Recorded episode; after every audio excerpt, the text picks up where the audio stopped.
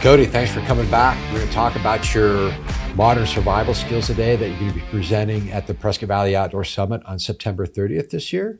Excited to have you back, buddy. Thank you. Let's talk about a little bit what what goes on in your classes in relation to the modern survivor skills that uh, you're going to be talking about at the event this sure. fall. And just that Saturday, I'll be doing the modern survival skills, urban preparedness, and a hands-on fire lighting. But the modern survival skills will be on the main stage in the Toyota Center. And really, it's just going to be a, a, me lecturing on stage. But the focus of that will be the two biggest killers that bring people down, especially in Arizona. We have our mountains, we have our deserts, right? So I'll Right. be talking about hypothermia. What happens to someone's core, uh, body core when they're up in the mountains and it gets too cold? And then I'm going to be talking about hyperthermia, desert survival. What happens when someone's core temperature gets too high? And of course, dehydration affects both of them.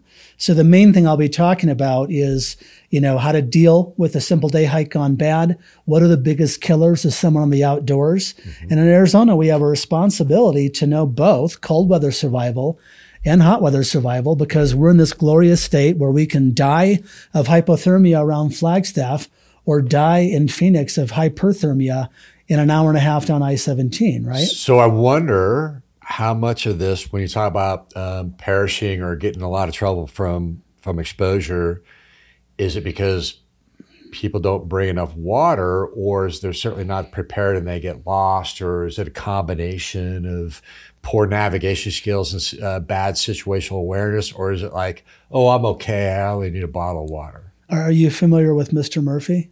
Oh yeah, Okay. we've all we've all learned. Mr. Murphy doesn't care what you think or what you think is going to be the start of your survival situation. So everything you just said and hundreds of other reasons, Okay. right? So I'd say clearly the biggest reason that people end up getting compromised in the backcountry is they're not prepared. But it's more than just what they didn't have in their day pack or whatever. They weren't prepared mentally and emotionally for being compromised.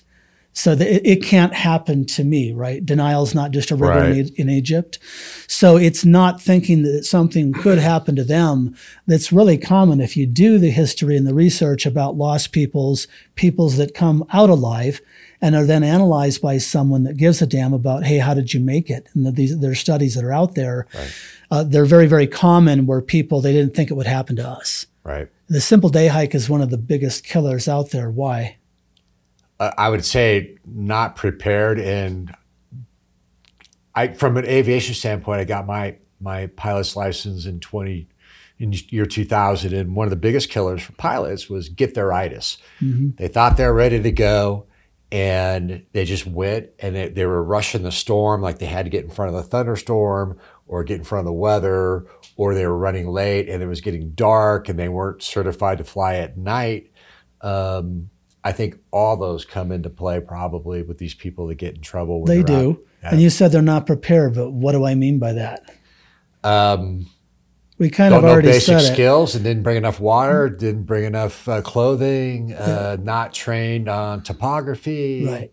So they didn't have the hard skills and they didn't have the soft skills of realizing that, that survival situations can happen to any of us. Right. No one has immunity in that. And someone who thinks it won't happen to them, they're the walking wounded. They're the ones that go into a shock state because it's so unbelievable, They're you know, with what's in happening. physiology. They don't know what's happening. Exactly. And their all these things, the physics of heat loss and gain, the psychology of a, of a scared person and the physiology of a scared person, they all mix to perform this really nasty cocktail of you're probably going to die if you don't do something different, right? Right. So uh, we're blessed in Arizona with all these different terrains. We have more geographical diversity in the shortest drive time of any place in North what makes America. Prescott Valley so awesome, right? So we have anywhere. a we have a lot of diversity here, but with that comes the responsibility to know what in the hell you're doing when you go into the mountains or down to the lower deserts. Right. So you're talking a lot of different things with modern survival skill. You want to give just a teaser of one of the specific subjects that you talk about? Because we have three different ones to talk about in three different episodes coming up with you. Um, give us a, a spoiler alert on one thing for modern survival Okay. skills that'll be taught. I will tell you the two most common ways to die and how people come home in a body bag and how to prevent them with the least moving parts possible as simply as possible that anyone can do. There you go. So September 30th, Findlay Toyota Center, Cody Lundin. Uh, go to PrescottValleyOutdoors.com um, to find out more and to register and, and hang out with this guy so you don't end up in a bag. See you later.